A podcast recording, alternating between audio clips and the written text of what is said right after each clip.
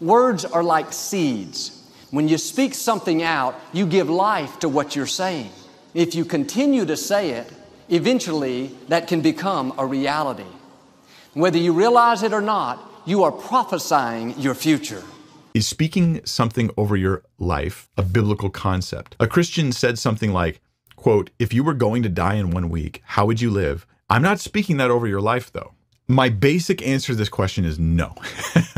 is speaking over your life as in the mere power of words. Because that's the only way that Satan that sentence could make sense. Hey, if you were going to die in a week, oh, I mentioned you dying in a week.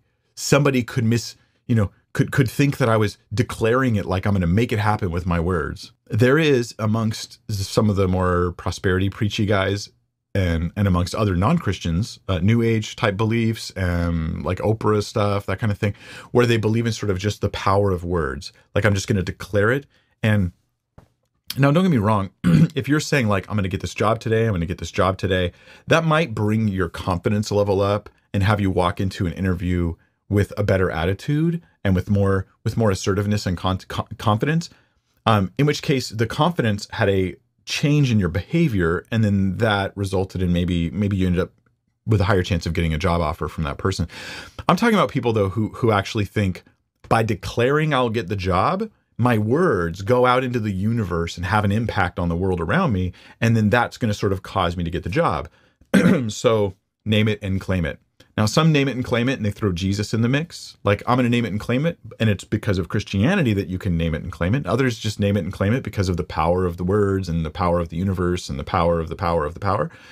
Um, and uh, like in The Secret, those type that type of thing. People who are sort of pseudo religious, they usually like this kind of thing um, in my experience.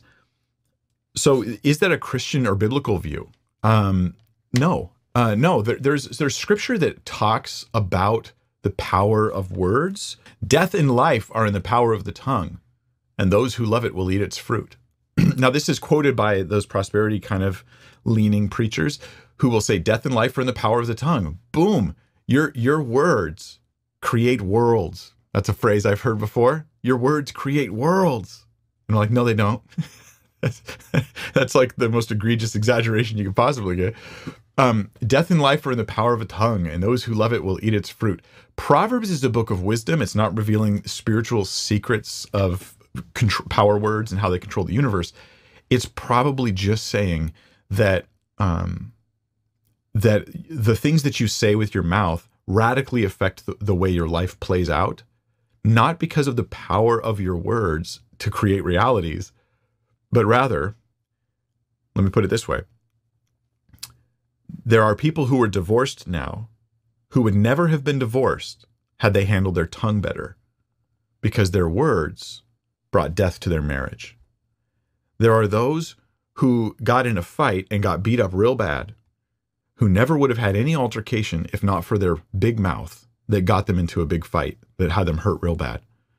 There are those who started wars, and troops have gone to the borders and killed one another because of the words of the diplomats escalating and escalating and escalating until it brought on war.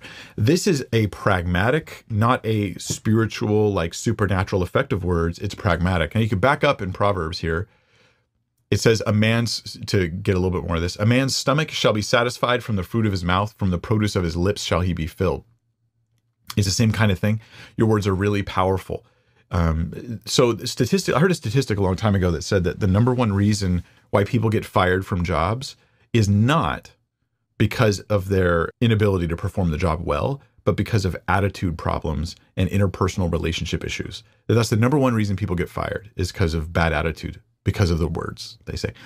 That's a pragmatic view. Um, others would uh, would say like your words create worlds, right? Because God spoke the universe into existence.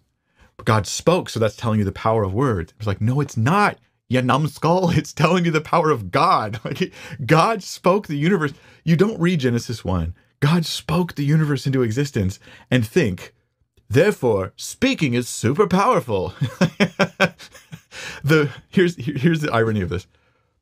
By using speech, by using speech as the thing to describe how God created the universe and created the world, what's happening here is uh, Genesis is highlighting how incredibly powerful God is by using something that is not inherently powerful speech.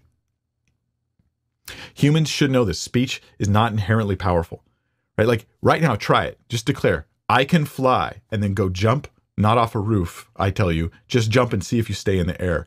Just say it, I can fly. Say it as many times as you want, right? Words are the weakest things when it comes to actually manifesting reality. Words are the weakest things. That's why it's so amazing when God just let there be light. There's light because he's that kind of power. It's not about the power of words, it's about the power of God using something that on a human measure is a very weak thing, just words. So I think that that's taking Genesis totally out of context. Yeah. So when a person says something like this, I wouldn't really highlight it. I wouldn't use it. You know, when they says they say to you, "Hey, um, I'm not speaking over your life, though. I, I, wouldn't take that moment to like, oh, let me correct your misperception here. You're probably influenced by Oprah Winfrey. like, I'm not. I'm not saying that.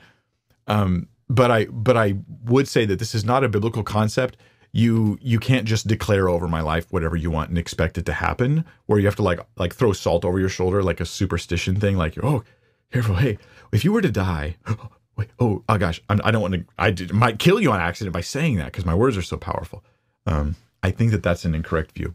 This is why it's again why uh, like whoever calls on the name of the Lord will be saved, not because of the power of words. You calling on Jesus is weak sauce. It's his power that saves you. That's what makes it so wonderful. Is all I did was call out and he saved me. Right? The power is in him, not us.